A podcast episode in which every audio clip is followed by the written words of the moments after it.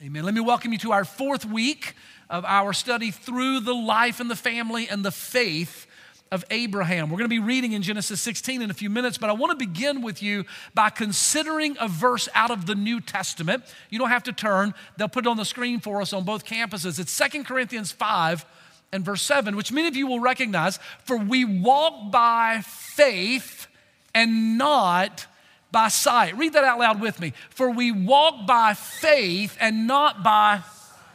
We know the verse, but do you really know what it means? What does it really mean to walk by faith and not to walk according to what we see and understand in the physical world? What our experiences are, what our intellect tells us. What does it mean to truly walk by faith? Well, consider it this way. None of us have ever seen God, right? You've never seen God face to face.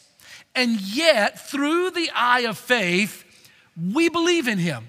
We believe that God is, that God exists. And not only that God exists, but we believe that God is good.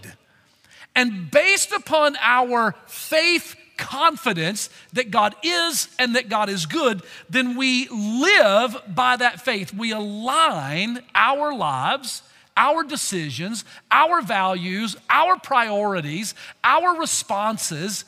We align our lives with this fact that there is a God who sees me, knows me. One day I will stand before him, and he is infinitely good and merciful and holy and just. I don't live my life as though there is no God. By faith, I know there is.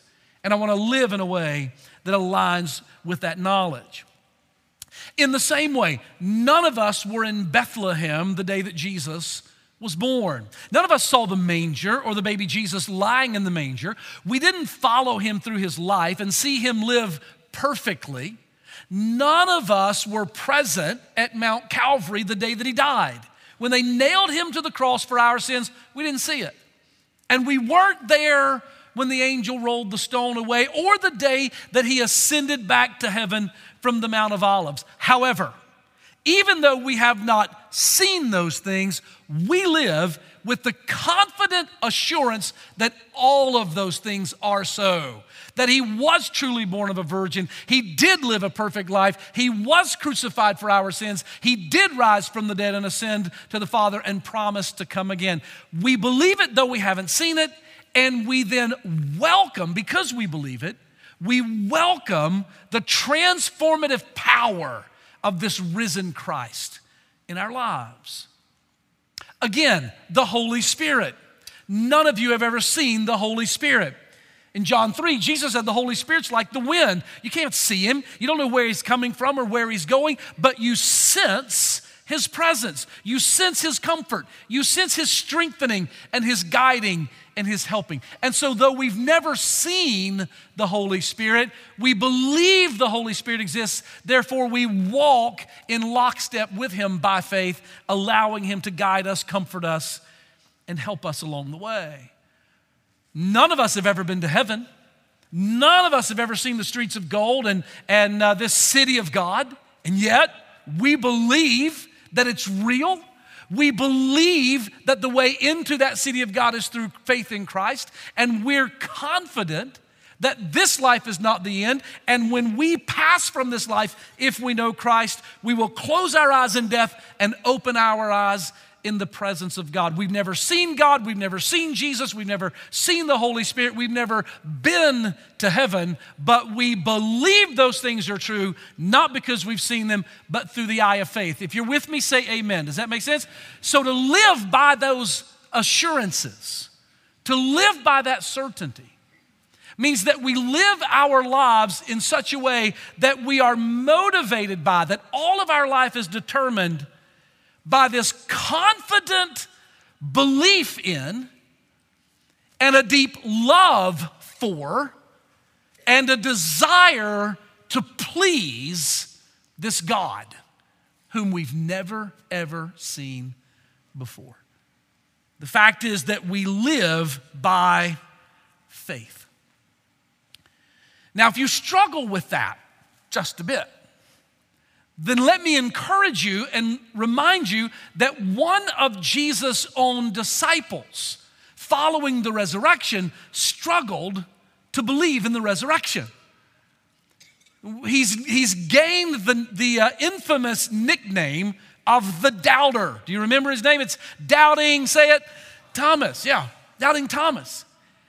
And the faith struggle of Thomas is verbalized when he hears that Jesus has been raised from the dead, but he hasn't seen him yet. And John records it in John 20, verse 25, where Thomas says these words, "Unless I see." What did Paul say? We don't walk by sight, we walk by faith. But Thomas said, "Unless I see the prints in his hands, unless I can put my finger in the wounds, unless I can touch his side where the spear went in, unless I see him, I'll never believe it." Well, there's no faith in that, right? That's living by sight, not by faith. And you should know that Jesus was gracious to Thomas's unbelief, or I should say his struggle with believing. Jesus was gracious to that, and in fact appeared to him and said, "Here are my wounds, and touch my side and see that it is me." And in fact, when Thomas was then convinced of the resurrection, listen to what Jesus said in verse 29. Jesus said to him, "Thomas, have you believed because you have seen me? Blessed are those who have not seen and yet believe." And this is who we want to be, amen? We want to be those people who will walk by faith and not by sight, who have never seen, and yet the fact that we have never seen in no way diminishes our confidence in who God is and what he says. And this is why we are studying the life of Abraham, because Abraham is for us a model of a life of faith. That said, will you agree with me that Abraham's faith was not flawless, correct? It wasn't flawless. In fact, Abraham faltered in his faith on more than one occasion to a degree. And in our passage today, we're going to learn an important lesson in Genesis 16 about a time when Abraham and Sarah's faith faltered. I want to give you a warning. Both campuses online here in Weaverville, please listen. I want to give you a warning. Some of us will not need this warning, actually, because we've already learned this lesson in the crucible of our own life experience and our own failures. But here's the warning anyway, that life's biggest blunders happen when we fail to walk by faith. I'll say it again. Life's biggest blunders happen when we fail to walk by faith. Genesis chapter 16 records the biggest blunder in the Abrahamic story. It records the biggest mistake that Abraham and Sarah ever made in their lives. We're going to learn from it. Before we do, can I ask you a question? As a Christian, as a follower of Christ, what is the biggest mistake you've ever made? Think about it. What is the thing, since you've met Jesus, what is the thing, the decision that you've made, maybe the season in your life where you would simply say, "I drove it in the ditch, man. I mean, I was just wrong in what I did, what I decided, how I was living. I was wrong." I can almost guarantee you that whatever it is, whatever that mistake is, I can almost guarantee you that you made that mistake because you were not walking in faith. I remember a time in my own life, 30 years ago, I had been the pastor of this church for 3 years, and it was a hard season. It was tough. The church was tiny, and we were literally struggling to survive, and it was a difficult time in my own life. It was a tough time for me and Tracy. Our kids were small, and we were just trying to survive as well, and we were going through just some pressures in our own family, and I got to thinking, you know, the grass would be greener on the other side, right? You ever think that? And I got to thinking, well, maybe I just need to resign this church and go pastor another church.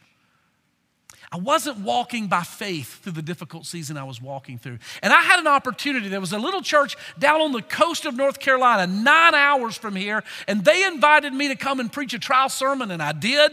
And they voted 100% to call me as their pastor, and it was just now up to me and Tracy to decide. And I want you to know, I had my foot out. I was going, man.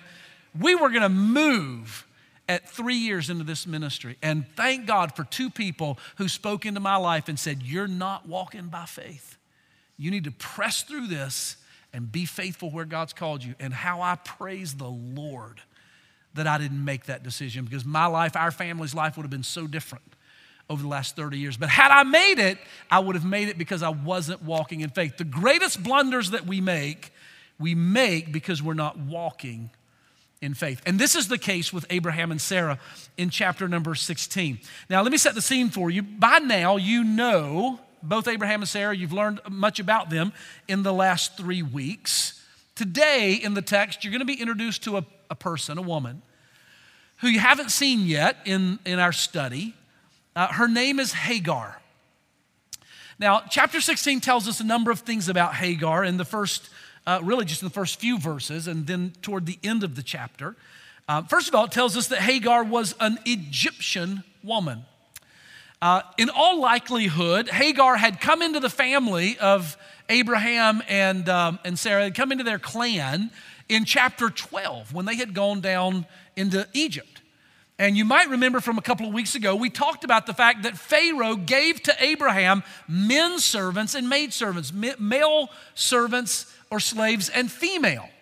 And he acquired those, and in all likelihood, one of those was this young Egyptian girl by the name of Hagar. Verse 1 tells us that she became Sarah's handmaid, her servant girl.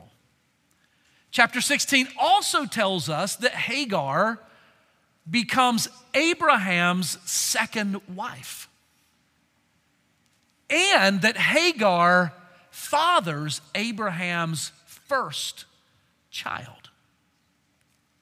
And so you have to ask the question, how does a young Egyptian servant girl get involved with the patriarch of Israel, the father of faith, and bear his first child? How does that happen? Well, the text tells us exactly how it happens, and we're going to read it. It's the entire chapter, 16 verses. I want you to see the whole thing. So you follow along as I read, please. Verse number 1 says, Now Sarai, Abram's wife, bare him no children, and she had a handmaid, a servant, an Egyptian, whose name was Hagar. And Sarai said unto Abram, Behold now, the Lord has restrained me from bearing. I pray thee, go in unto my maid, sleep with Hagar, so that I may obtain children by her. And Abram hearkened unto the voice of Sarai. And Sarai, Abram's wife, took Hagar, her maid, the Egyptian, after Abram had dwelt for 10 years in the land of Canaan. And she gave her to her husband Abram to be his wife. Verse 4 says, And he went in unto Hagar, and she conceived. And when she saw that she had conceived, then her mistress, Sarai, was despised in her eyes. And Sarai said unto Abram, My wrong be upon thee. Translation, this is all your fault. My wrong be upon thee. I have given my maid into your bosom. And when she saw that she had conceived, then I was despised in her eyes. May the Lord judge between me and you. But Abram said unto Sarai, Behold, the maid is in your hand. Do to her as it pleases you. And when Sarai dealt hardly or harshly with her, Hagar fled from her face. And the angel of the Lord found Hagar by a fountain of water in the wilderness, by the fountain in the way to Shur. And he said, Hagar, Sarai's maid, where have you come from and where are you going? And she said, I am fleeing from the face of my mistress, Sarai. And the angel of the Lord said unto her, Return unto your mistress and submit yourself under her hands. And the angel of the Lord said unto her, I will multiply thy seed exceedingly, and it shall be numbered for multitude, or it shall not be numbered for multitude. And the angel of the Lord said unto her, Behold, you are with child, and you shall bear a son, and shall call his name Ishmael, because the Lord has heard your affliction. And he will be a wild man. His hand shall be against every man, and every man's hand shall be against him. And he shall dwell in the presence of all his brethren. It means he'll dwell with hostility in the presence of all his brethren. And so she called, Hagar called the name of the Lord that spake to her, Thou the God that seest me. You are the God who sees me. For she said, I have also here looked upon the God that looks after me, or the God that sees me. Wherefore, that well was called Bir Lahai Roy. Behold, it is between Kadesh and Bered. And Hagar bare Abram a son, and Abram called his son's name, which Hagar bare, Ishmael. And Abram was 86 years old when Hagar bare Ishmael to Abram. Now, somebody ought to say, whoa. What just happened? There's a lot in this text. I mean, when you read through this, you start to wrap your head around it. You have Abram and Sarah going along through life, happily married, and one day she comes up with the idea, hey, why don't you sleep with my servant girl, Hagar? Why don't you marry her? Let's raise a family out of her womb, since I cannot conceive. Abram goes along with the idea. He and Hagar are married. Hagar conceives, and immediately she begins to hate Sarah. Sarah immediately begins to hate Hagar. Sarah is now mad at Abram. And Abraham now is being unkind to Hagar when he says to Sarai, well, she's your servant girl, do with her. He just married the girl. And he's saying to her, do with her what you want to do. She treats her so harshly that Hagar runs for her life. And here's this word from the Lord, the son that you're going to bear is going to bring continual conflict in this family. I mean, forgive me if it feels to me like the Cleavers just showed up on the Jerry Springer show in chapter 16. Seriously. I mean, you have to read this and ask the question, how does a family so devoted to God collapse into such dysfunction? How in the world? It's a good question. We're going to answer that question. But before we answer it, I want to deal with three big issues that are in this text that I just can't read chapter 16 without briefly mentioning these three big issues. And I want you to jot each one of them down, and let's think about what God says about each of them. Number one, I want to mention briefly the issue of polygamy, which is exactly what happens here. You know that polygamy means the practice of having more than one spouse at a time. And in this passage, Abraham marries a second wife. He's married to Sarai, who will become Sarah. Now he marries Hagar. Here's the question. Does God approve of Abraham having two wives? Does God approve of polygamy? Some people will oftentimes make the case, well, you know, in the Bible, there's a lot of polygamy going on, and some of God's most choice servants actually were polygamists. Like David, for instance, had multiple wives. His son Solomon followed in his footsteps and took it so far it's crazy. Solomon had 300 wives and 700 concubines, 1,000 women. Is God pleased with that? The simple answer is no. Hear me clearly. God never approved of polygamy. God's people sometimes do things that displeases the Lord. Can I get a witness from anybody in the room? Have you ever done anything that displeased the Lord? Sure we have. And Abraham displeased the Lord in this. In Genesis chapter 1, God defined what a marriage is. He, in Genesis 1, said that a marriage is a union in holy matrimony between one man and one woman. If y'all are listening, shout amen. What did I say? One man and not 2, 3, 4, 5, 30 women. One man and one woman. May I be so bold, not one man and one man, or one woman and one man and one woman. God defined what marriage is. And the Bible says in Deuteronomy 17, God is clear, do not multiply wives unto yourself. And when Jesus talked about this in Matthew 19, he said that a man and a woman would leave their mother and father, they would be joined together and would become one flesh. Does God approve of polygamy? No. He does not. Second issue in this text is morality. Morality. You look at this text, you read it, you go, is this moral or is this immoral? Is it moral the way that Hagar was handed off as a bride and then discarded because they were suddenly unpleased with her? Is this moral or immoral? It is absolutely immoral. And God was in no way pleased with it. You might even wonder, what would the people around Abraham and Sarah think? I mean, how would they view it? You need to know that the Canaanite culture in which they lived would not have raised an eyebrow about it. They would have thought nothing of this arrangement at all. It would have been perfectly fine with all of their neighbors. But I want you to hear me carefully. The culture is not the keeper of morality. God is the keeper of morality. The culture doesn't decide what is moral and what is immoral. God has told us what is moral and immoral. Listen, right and wrong are not time-sensitive, localized, culturally driven decisions. God has said this is right and this is wrong, and what God has said is moral will always remain moral, and what God has said is immoral will always remain immoral. Are you tracking with me?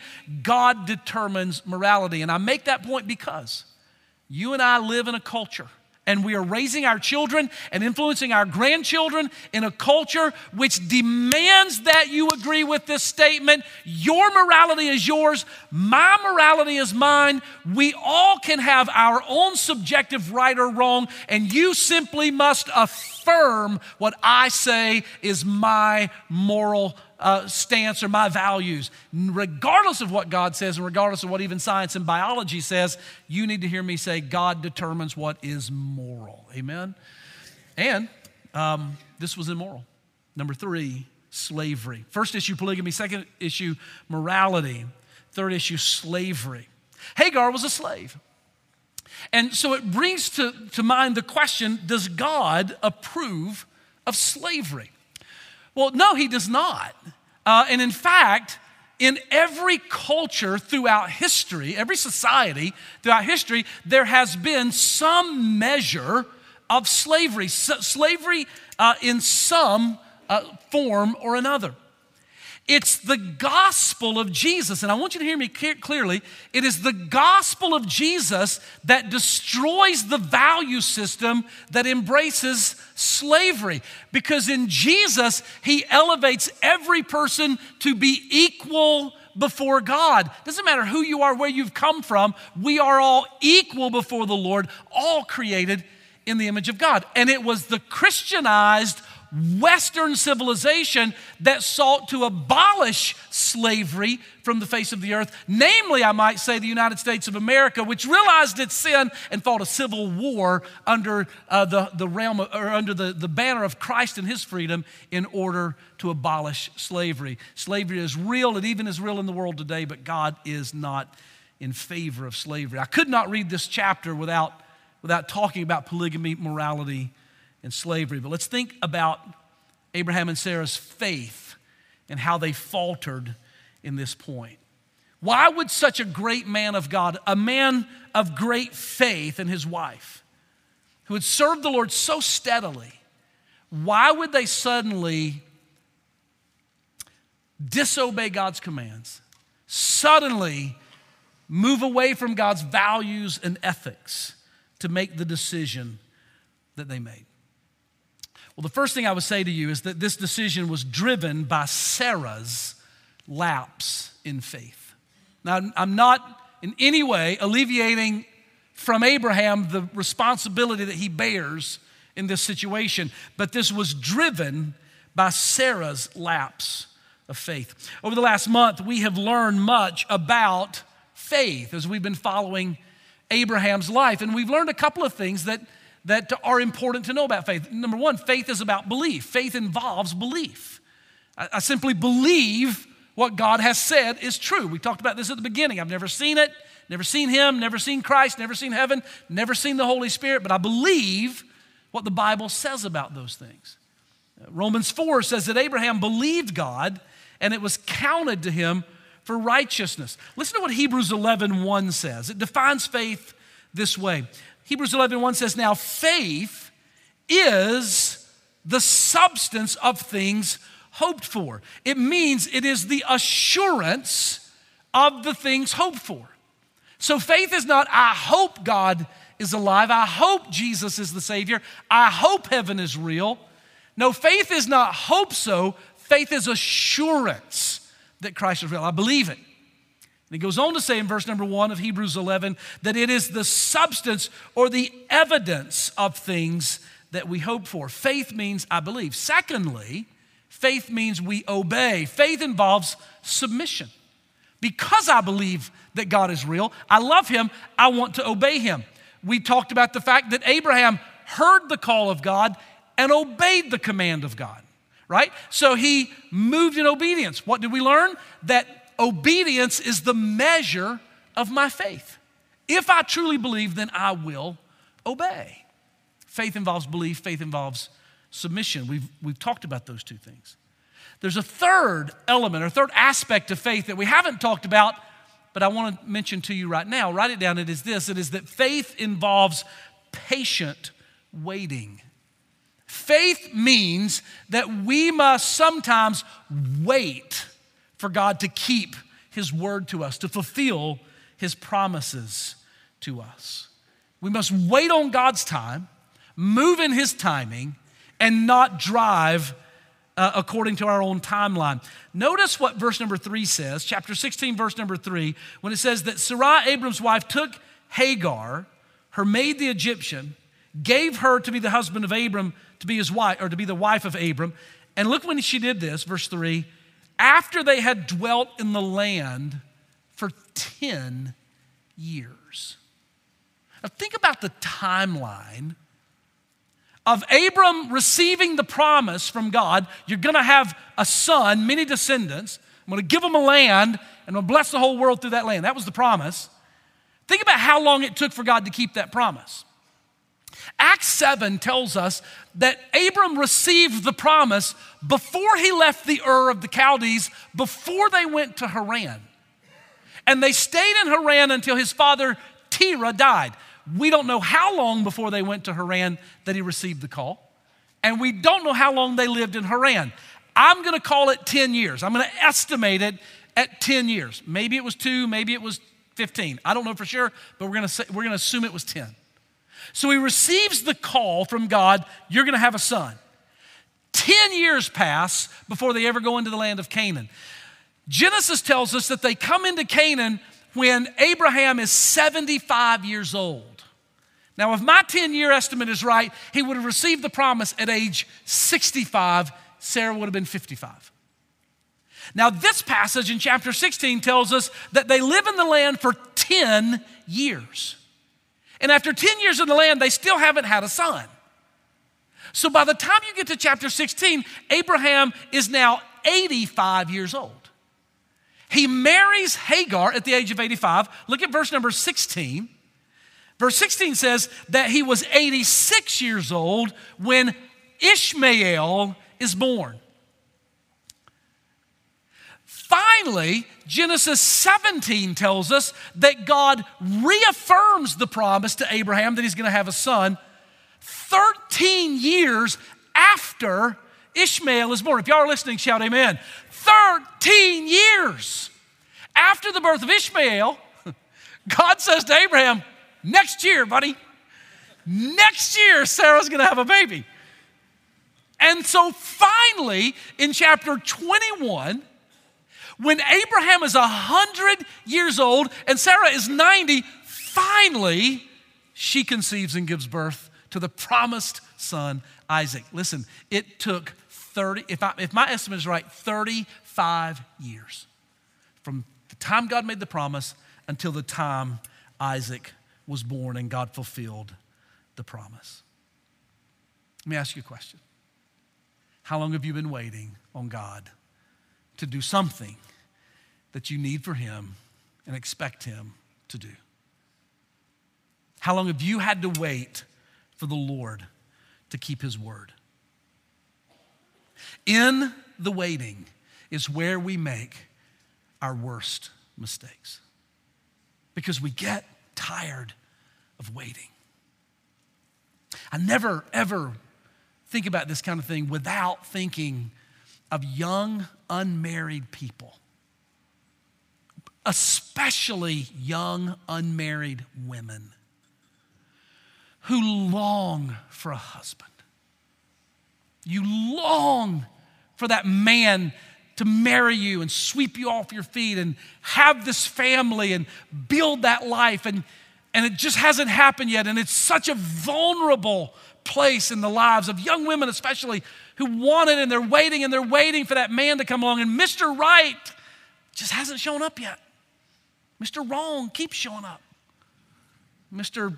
Sorry and Mr. Liar and Mr. Whatever, they keep showing up, but Mr. Right hasn't come yet. And ladies, I want you to listen to me. Men as well, young men as well. And somebody told me at first service, hey, we older single people struggle with this too. I want you to listen to me. You are in a very vulnerable position to make a really bad decision if you quit waiting on the Lord. Don't stop. Maybe it's an illness. It's a chronic illness. And you keep expecting God to heal it or God to make it better. And it's just not getting any better. And you have to keep waiting and waiting. Maybe it's your prodigal. It's that kid that you loved, and you raise that child up to know and honor and serve the Lord, and then they became an adult and they walked away from that and began to live a life totally the opposite of what you always expected and dreamed for them, to walk in Christ. And you pray and weep and beg God to bring them home to himself and home to a life that honors him and is beautiful for them. And they're not there yet. And we have to wait and wait and wait. Here's my advice to you. Keep believing. Keep waiting. Keep trusting. And God will prove himself faithful to you. Sarah got tired of waiting in chapter number 16. And because she got tired of waiting, she made mistakes. She failed in her thinking. Look at verse number 1. Now Sarai, Abram's wife, bare him no children. That's the fact. God had made this promise 20 years earlier, and they'd seen nothing, no baby yet. She couldn't bear a child, but verse 1 says, but she had a handmaid. And she starts thinking, well, maybe. I mean, God said Abraham was going to have a child, didn't necessarily say I was going to be the mother. So maybe what we should do is, and she starts thinking. And what always happens when we start thinking outside of God's will, because we're not walking by faith, if y'all are listening, shout amen. We're not walking by faith. We start thinking outside of God's will. We always begin to rationalize. We begin to say, well, God wants me to be happy, or God would understand, or I know what the Bible says. I know what God's word says, but, my situation is different. And that's what we start thinking. Notice what she says. Verse number 2. Sarah said to Abram, behold now, the Lord has restrained me from bearing children. This is God's fault. I don't know what his deal is. I don't know what the problem is. Maybe we misunderstood. I don't know. But I've got this maid, and she could have your baby, and maybe I could obtain children by her. And by the way, in that culture and in that servanthood or that slave culture, she could have totally taken Ishmael to be her own son and claimed and built her family in that way. She failed in her thinking. She failed by her rationalizing. And the omission of this in the text tells me that she failed in her prayer life. She didn't ask the Lord about this. The text records nowhere where she sought the Lord. She just had a thought, rationalized it, and went for it.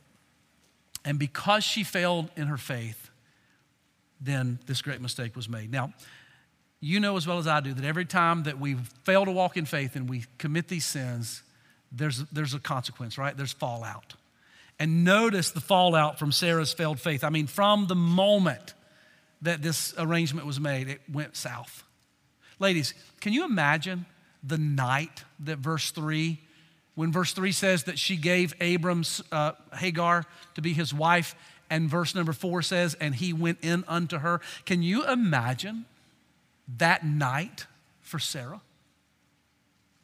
As the wedding has happened, and she goes off out of Abraham's tent to another tent, and Abraham and Hagar are in that tent together, and she knows that relationship is being consummated. And she's on the one hand hoping for conception and a son, and on the other hand praying there'll be no conception so that Hagar won't be in a better position with her husband than she's been. It begins to go south. Immediately, the Bible says, verse number 4, as soon as Hagar knew she was pregnant, she starts to despise Sarah. She starts to belittle Sarah. I was able to give Abraham what you weren't able to give him. Immediately, Sarah begins to resent Hagar. Immediately, she begins to treat her harshly. Immediately, Abraham and Sarah are at odds. These broken relationships, Sarah and Hagar, Hagar and Sarah, Abraham and Sarah, Sarah and Abraham, these broken relationships happen. She so mistreats Hagar that Hagar flees for her life. When we fail in our faith and we stop walking and waiting on God, and we make decisions to get ahead of him, every time we will harm relationships. And secondly, no time to really talk about it, but just see it quickly, verses 11 and 12. There is always generational wounds. Always generational wounds. When we leave the will of God and we cease waiting on him, we always harm future generations. I can't tell you how many times I've sat with men and women, but quite honestly, mostly men, who have said to me, look, I'm leaving, I'm done, I've had it, this marriage is over, I don't even want to try anymore, I'm quitting, or I've found another person, and they just start doing, and I can't tell you how many times I've said, do you understand what you're doing to your children and your grandchildren? Do you know that the decision you're making now will affect your ability to have a relationship with your grandchildren? Do you know what you're doing? Text tells us in verses 11 and 12 that there will be generational conflict as a result, generational wounds as a result of Ishmael's conception and birth. Well, that's the fallout. And then finally, as we close, I want you to see the grace, God's grace covering over the consequences of their sin. I don't have time to really unpack it, but you'll see it in verses 13 down through verse number 16, where Hagar now flees for her life, and the angel of the Lord meets her there, and he says, here's what's gonna happen. Here's what's gonna happen. I want you to go back, you're gonna have this baby, and there's gonna be conflict, but I want you to know I'm gonna bless you. I'm gonna be with you, I see you. And Hagar names the Lord who meets with her that day. In the Hebrew, she names him, or she calls his name El Roy. El Roy. And it means the God who sees me. Nobody had seen Hagar for who she was. She was just a servant girl. She was just a womb for Abraham. She was just a despised, pregnant second wife. Nobody in that tent of Abraham saw her, but God saw her, sitting by a well, broken and needy. And I don't know where you're at. I don't know what you're running from. I don't know what decisions may have been made in your life that have put you where you are. Maybe decisions somebody else made, and you're like Hagar, you're just dealing with the fallout from it. I don't know. But here's what I know, that no matter where you are, God sees you. And he loves you, and he knows all about it, and he has grace for you. Amen? This is the God that we serve.